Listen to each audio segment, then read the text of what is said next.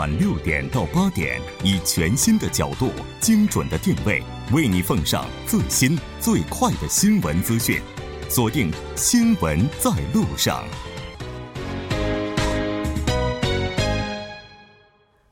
好的，欢迎回来，了解最新热点焦点。锁定调频一零一点三，《新闻在路上》。稍后是广告时间，广告过后马上回来。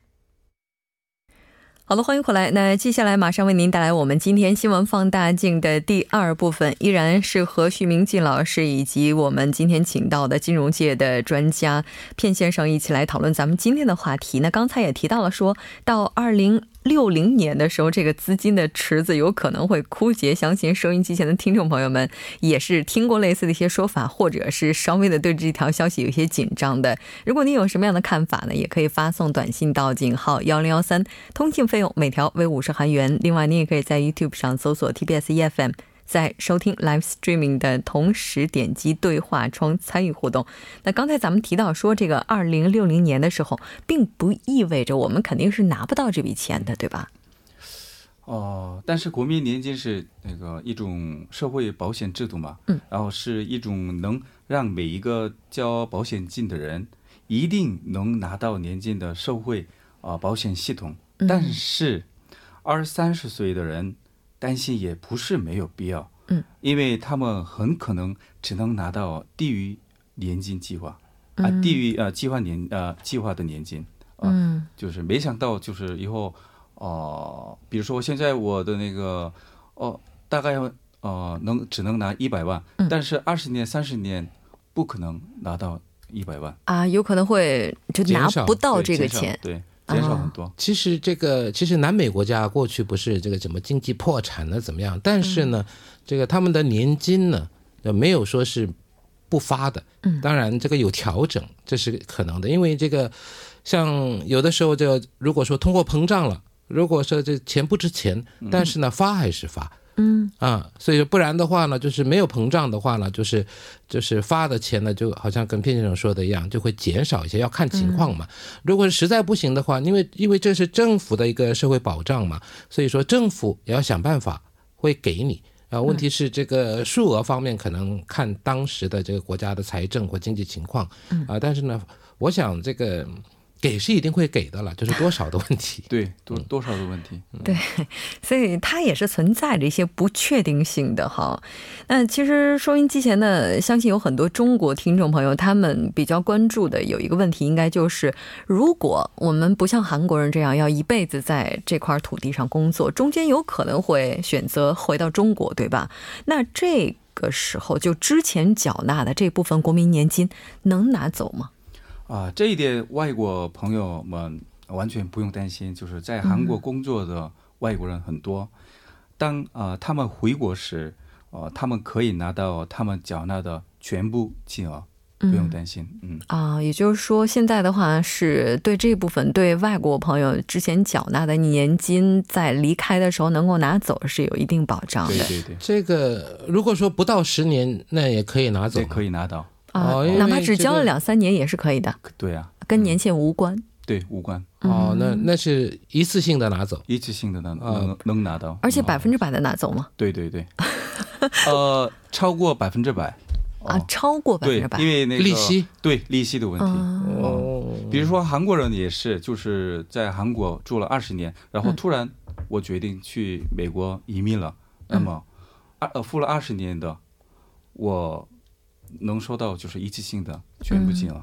嗯哦，那外国，因为我周边也有很多中国朋友嘛，他说中国和韩国呢没有这个签什么有关这一方面的一些协议。嗯嗯，所以说呢，这个就走的时候呢，就是拿不了。很多人这样说，就是除了这个，因为外国人在这里啊，从 A 开始到这个 H，就是 A 杠一、A 杠二这样到这一般。这个居居留的人都是 F 这样开始的，那么来工作的是就是签证的类型啊，对一开始这样的嘛。呃，这个应该是属于和语言有关，也和其他的一些工作有关的这种。呃，所以说呢，这个像短期进修了或者是这样来工作的人呢，他们可以拿啊。但是呢，不是这样的话，我听说是有些是拿不到的。呃，当然这个现在专家说是都可以，不必担心就不必担心。可是呢，我想这像中国啊，什么台湾呢，像这边跟韩国没有签什么协议，所以说就有我听说有人说不给我，我这个不太清楚。有这样的说法吗？没有啊，有这样没有这样的情况？这样的情况没有哦，因为现在我的客户当中也外国人也啊，差不多五十多个人吧，然后突然他们决定回国了，那么他们拿钱。嗯，哦，这是这个国民年金，不是一般的，不是不是，就国民年金。哎呦，今天又知道了个新的事情。嗯，哎，我不知道听到这儿的话，收音机前的听众朋友们是不是有点放心了？因为之前我也听过很多的这样的一个疑问，因为大家对于外国人来讲，就是真的是存在一个可能，就是有一天可能会突然回国，是吧？那缴纳年金，它对于职场的人士来讲，应该不是一个必选项吧？必选呢？啊，是必选的，这义务性的，嗯，就是说你呢一一定要加，嗯，不只是加这个年金，而是四大保险你都要啊啊！当然这个，这像那个什么，就刚才说医疗保险和年金呢，是你一半一半这样拿。一定要加，不加不行的。是的。那如果要是说有一些在韩国工作的外国朋友，就不是韩国人，他们可能没有在韩国养老的计划，那这个是不是可以和雇佣方协商，就不缴纳年金的这部分呢？这个好像是刚才也说了，就是不管是本国人、外国人，你都要加啊啊，加是一定要加。所以说你不能说哎。跟老板说，哎，我这个不不加行不行？不行哦，因为你这个人已经 在他公司有有有在案了，嗯，你不能说这这这几个人说不要，这样子不可以的。是这么看起来哈，如果收音机前的外国朋友，然后您现在没有保险的话，没有养老保险的话，我觉得就可以和公司谈一谈了，代表他们是不是把这部分漏掉？因为他不交的话，就意味着他那个百分之四点五也是不用交的。没错啊，对对对，你就不要交百分之四点五。像很多外国人在这里啊。干脆就不要交，对，那么这四点五也省了。可是你这样想不对啊，因为你为了你以后，或者是你一次性的拿也好，嗯，因为你这个百分之四点五是公司帮你拿嘛，嗯，所以你你这样想，不要我赔了百分之四点五，你要赚了 百分之四点五，然后在刚才这个片先生说了加下利息的话，那么你一次性的带走也是。呃，更多一些，所以说，所以最好是加。今天又发现维权又多了一个项目，是吧？那除了国家的年金之外啊，韩国人也有这个，在韩国也有一些可以购买的商业性质的养老保险。那它这个和国民年金的差异主要是在哪儿呢？啊，是的，啊，还可以购买商业保险，就是呃，国民年金和个人啊年金之间差异啊，大概有三个。首先，加入方法不同。呃，商业保险呢，呃，每个月付多少钱？呃，缴纳多少年？还有我付的钱怎么投资？就是都可以由我啊自己来选择。国民年金呢，啊，不能选择。嗯嗯。第二就是收钱啊，收年金的方法，我可以呃选择我希望拿到年金的年龄。嗯。还能选择拿多少年？比如说，张三买了商业保险，嗯，然后呃，一共呢三十年，每个月哦一百万韩元，可是他只拿了一年后就死了啊。那哦，他啊，那他的妻子和孩子能拿到二十九年的年金啊？一次性的，嗯，不是连续的，哦，可以选，也可以选，一次性也可以。然后，但是国民年金却不行。就是根据基本情况，只能拿到百分之四十到百分之六十。嗯啊，第三，呃，税金的问题，买商业保险的话，可以选择在拿年金呃时不付税金的保险方式。嗯，但是国民年金必须付税金。嗯，然后国民年金是需要交税的。对啊。专家说交税嘛？哦，我今天才知道，原来国民年金它也是要交税的。稍微补充一下的话，刚才说这个像国民年金可以，就是你如果本人如果过世了，那么他的家属配偶啊可以拿到百分之四十到百分之六十。这个四十呢是十年以下的，嗯，那么十年到二十年以下的呢是五十，那么二十年以上的话呢，就是给他的配偶呢是百分之。啊，六十，嗯，啊，那么当然这个也有排序的，那配偶在第一，什么子女在第二，那么后来有什么那个子女也是二十五岁以上的不能收，嗯，哦，未成年就是这种年龄比较小的，对对对，因为这个不能还没有独立的经济能力的，没错，嗯，哎，这标准还是挺严格的。最近的话，讨论比较多的一个话题就是咱们今天在开场提到的 stewardship code，这个到底是是什么意思呢？就这个制度也是韩国福祉部表示七月份会引进，但是我们看到说推到三十号要接着谈。嗯，金者管理守则是一种行为准则。嗯，呃。忠实的管理客户投资的钱，就好像金融机构投资者的管家。嗯，换句话说，你可以把啊，把它看作是一种系统，呃，让国民年金公团能参与管理，呃，这样就能在透明的呃情况下运营公司，了解盈利情况。嗯。是的，其实这个制度的话，就为什么会引进？我觉得很多人应该也是挺好奇的吧。其实这个过去呢，这个国民年金一般说是在很多韩国的什么大企业也好，什么三百大企业还是多少企业里面都有百分之五以上的这个股份嘛。啊，那么这个呢，如果说是你是百分之五以上的话，可以说是大股东了。大股东的话呢，你可以参与他的经营，有关，比方说那个这个，如果说要选一些有有这个就上面的一些领导也好，或者是有什么里面的一些规章要修改也好，你都可以参与的。可是一直都没有，为什么呢？因为这个。其实国民年金呢，这个本身也可以说是一个公家的一个机关，嗯，所以你就参与这个私人的这个经营方面，好像是不太妥，到现在都没有参与。还有呢，我听说这个，如果你百分之五以上的你我参与了的话，好像你要卖你的股票的时候，卖百分之一以上的话呢，那五天以前要公示，是。那么你这样好的时候要赶快卖，才能这个有有收入有收益嘛，嗯，那你要等五天，五天以后变。什么样？黄花菜都凉了啊！对，所以说，对，有人说这个反对啊，有人说赞成，但是现在呢，因为过去出现了一些问题，所以说呢，目前呢，对这个呢，就是有的人赞成，有的人反对。就之所以引进这样一制度，可能也和大家就是比较担心，目前国民年金这池子会不会干有一定的关系吧？那所以有人就说，这国民年金收益率实在是太低了，还不如银行利息呢，哈。那为什么会有这样的一个想法呢？或者说，为什么它这个收益会这么低呢？啊，这是一个大误会。我查了过去二十年的平均收益率，嗯，啊，国民年金平均呃收益率是百分之七点零七，嗯，这是相当高的。哦，呃，今年一月到四月的平均呃收益率是零点八九，嗯，呃，只呃这只是一个临时情况啊，呃，长远来看这是比较乐观的啊。其实这情况是这样，您这。这个经济情况不好嘛？对对，全球都不太好。你到哪儿投资呢？可能这个投资的回报就比较少一些。但是呢，这要看情。当然，你选择的项目这个也有关系。但是呢，这当然有一些需要有专门人才在那边要负责运营，这个是对的。但是呢，整体来看，全球不景气的情况下呢，当然收益率是不会高。刚才偏先生说就百分之七嘛，平均到现在。那么这样说的话呢，往后可能也超过也不一定。所以这个目前还。不一定说拿了这几个月的事情来这里担忧。没错，那应该说目前这个制度的话，也是在讨论当中。不管怎么样，也是希望通过引入这样的制度，来让这个资金的它的流转变得更加的快捷，实现更多的收益哈。非常感谢两位嘉宾今天做客直播间带来这一期讨论，我们下期再见。好，再见，再见。接下来来关注一下这一时段的路况、交通以及天气信息。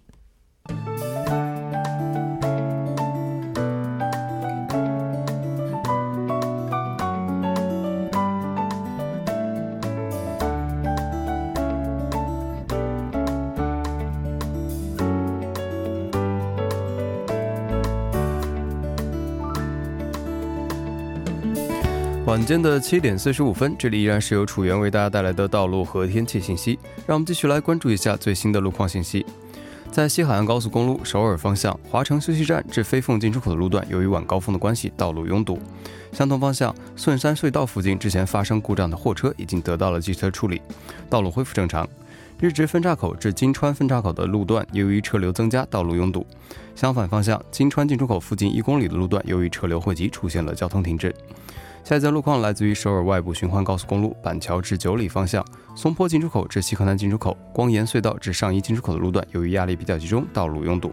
相同方向江一进出口的附近，之前发生故障的货车目前已经得到了成功的牵引，道路恢复正常。相同方向江一进出口至南扬州进出口的路段，因为车流汇集，道路拥堵。相反方向河南分岔口至西河南进出口的路段，由于受到流量大的影响，出现了车行缓慢。还请各位车主朋友们参考以上信息，注意安全驾驶。好的，让我们来关注一下天气。明天由于受到北太平洋的高气压影响，全国炎热天气依旧持续。部分日照强烈的地区因为大气不稳定的关系，导致了多云天气的产生。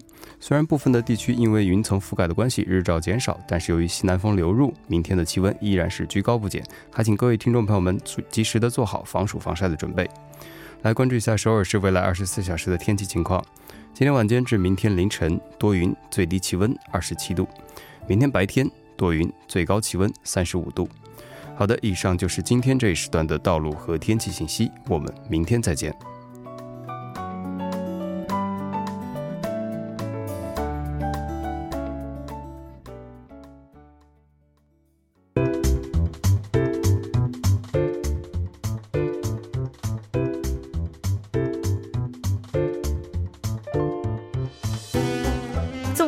历史横看新闻，解读新闻中的历史。接下来马上请出栏目嘉宾，来自幼松大学的外籍教授苏杭。苏教授，你好！您好，主持人。很高兴和您一起来了解今天新闻中的历史。那今天您要为大家带来的是怎样的历史呢？今天我们看一下，一九三零年的七月二十六号，安昌号、金九等韩国民族的这个运动的先驱们啊，在中国上海建立韩国独立党。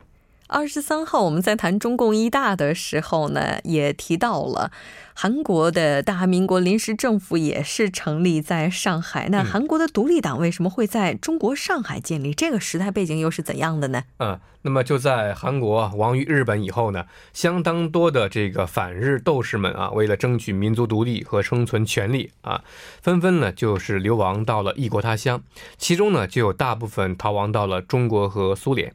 那么，一九一九年三一运动遭到日本的镇压以后呢，大韩民国临时政府在中国上海诞生。当时呢，临时政府在初创时期啊，活动是比较活跃的。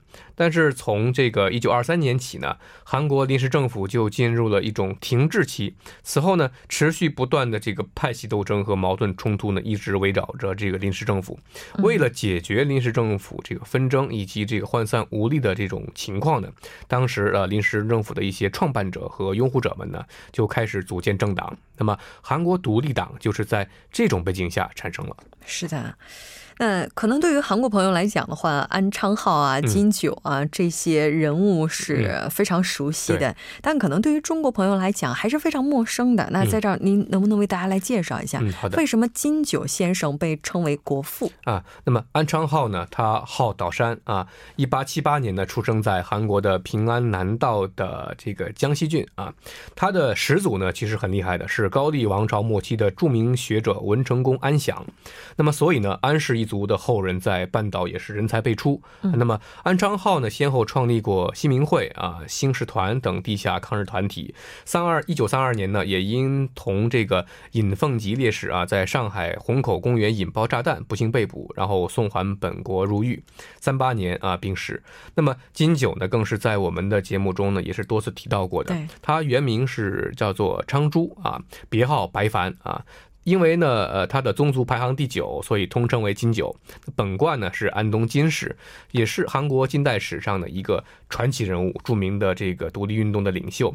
他长期在中国领导抗日救亡运动，与中华民国政府的关系是非常好。战后呢，呃，被暗杀而死。他在韩国本土呢就被呃被誉为这个抗日英雄，所以呢，很多现代韩国人都尊称他为韩国的国父。嗯，那他这个地位就比较类似于在中国近。近现代史上的孙中山先生了。那其实孙中山先生他当时提到过有三民主义哈。那在韩国的话，独立党的章程当中有三军主义。对。那么三军主义呢，就是执政于这个上海大韩民国临时政府的这个韩国独立党啊，在一九三一年提出来的建国原则。当时是韩国独立党的这个执行委员长赵素昂率先提出的。那么三军主义的基本口号呢，就是以政治、经济、教育之三军制啊，建立军权、军富、军学的这个民主国的理想。嗯。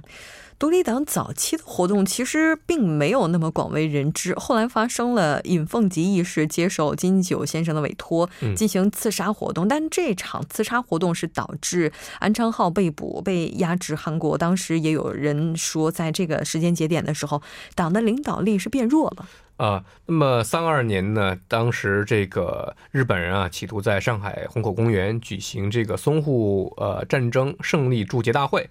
那么，这个国民政府呢，就找到了当时有“暗杀大王”之称的帮会首领王亚樵。那么，王亚樵呢，就请安昌浩帮助。于是呢，在金九的策划下啊，由这个尹奉吉啊混入日军的这个驻捷大会。四月二十九号，他将这个伪装成这个水壶的炸弹呢，就投到了日军军政要员的人堆里啊，制造了这个震惊中外的虹口公园爆炸案。当时还把这个日本的白川大将啊等多名这个军政要员炸死。那么，呃，事发以后呢，安昌浩也是被捕啊。这个日日本的这个警探呢，也是在上海法租界大肆搜捕韩国人。那么这些事件呢，虽然是奠定了这个中韩联合的基础啊，这个，但是呢，这个韩国独立运动的形式也是。在日本的这个压力下，更加的日趋恶化。嗯，那么韩国政府呢，内部又又是因为这个经费问题发生了这个严重分裂。为了保存实力啊，那么临时政府在国民党啊，中国国民党政府的暗中保护下呢，就分批撤离上海。所以说，对是当时临时政府的这个事业呢，是有一定打击的。是的，后来又出现了其他一些地方的临时政府的遗址，那也是跟这段历史有关的。金九先生在一九三五年的时候组建了韩国国民。啊，那么三五年的七月呢，当时呃，这个朝鲜义烈团啊出面联合了众多的这个韩国的独立复国团体呢，成立了这个韩国民族革命党啊，明确就要求解散临时政府。由于这个当时临时政府的七位国务委员中的五位也加入了这个党呢，那么所以临时政府的机构运转呢就陷入瘫痪，面临这个存亡危机。那么在这种情况下呢，金九就决定啊重返临时政府来主持大局。三五年十一月啊，金九在这个浙江的嘉兴主持召开会议啊，改选国务议员，在杭州也成立了韩国国民党啊，并呃临时迁呃迁临时政府呢迁到了镇江。嗯，之后的话，韩国的国民党、独立党、朝鲜革命党三党合并，以金九先生为中央执行委员长，是重新创立了韩国独立党。嗯，那么。呃，这个重新建立的独立党呢，就是由三个党派啊联合而起啊。那么三方同意呢，建立联合团体啊。同年的十月呢，又召开了这个临时议政院的正式会议。那么这次会议呢，也使临时政府的基础由一个党变成三个党啊。那么四零年的五月八号啊，三党合一啊，改成这个新的韩国独立党。那么作为临时政府的政治基础，从此呢，韩国政府呃，韩国临时政府的这个历史呢，又揭开了新的一页。嗯，是的。韩国独立党应该说，它在日据时代是曾经发挥过非常重要的作用，包括光复之后，它也是积极的去推动反信托统治。但为什么会在这个过程当中慢慢的消失在韩国历史当中呢？嗯，那么半岛光复以后呢，这个独立党的政治路线是反信托啊，左右合作，建立南北统一政府，反对单一政府等等。虽然在这个反信托等理念上呢，和李承晚形成了这个统一战线，但是因为反对建立单独政府，所以呢，在李承晚的压力下呢，党力啊就渐渐削弱啊。那么，一九四九年六月份，金九呢又被这个安斗锡暗杀。那么后来呢，六二五战争爆发以后，独立党也是更加逐渐走向了没落。虽然战争之后啊，独立党的党员也多次在韩国政坛上想发展拳脚，竞选总统，但是也是因为各种因素呢，也都没有能够成功。啊，在之后呢，则被这个新民党啊所吸收，合并成为了一个党了。嗯，是的。但是无论如何，只要是曾经在国家发展的历史长河当中为国民做出贡献，是永远不会被历史所遗忘的。对，好的，非常感谢苏教授带来今天的这一期节目，我们下期再见。再见。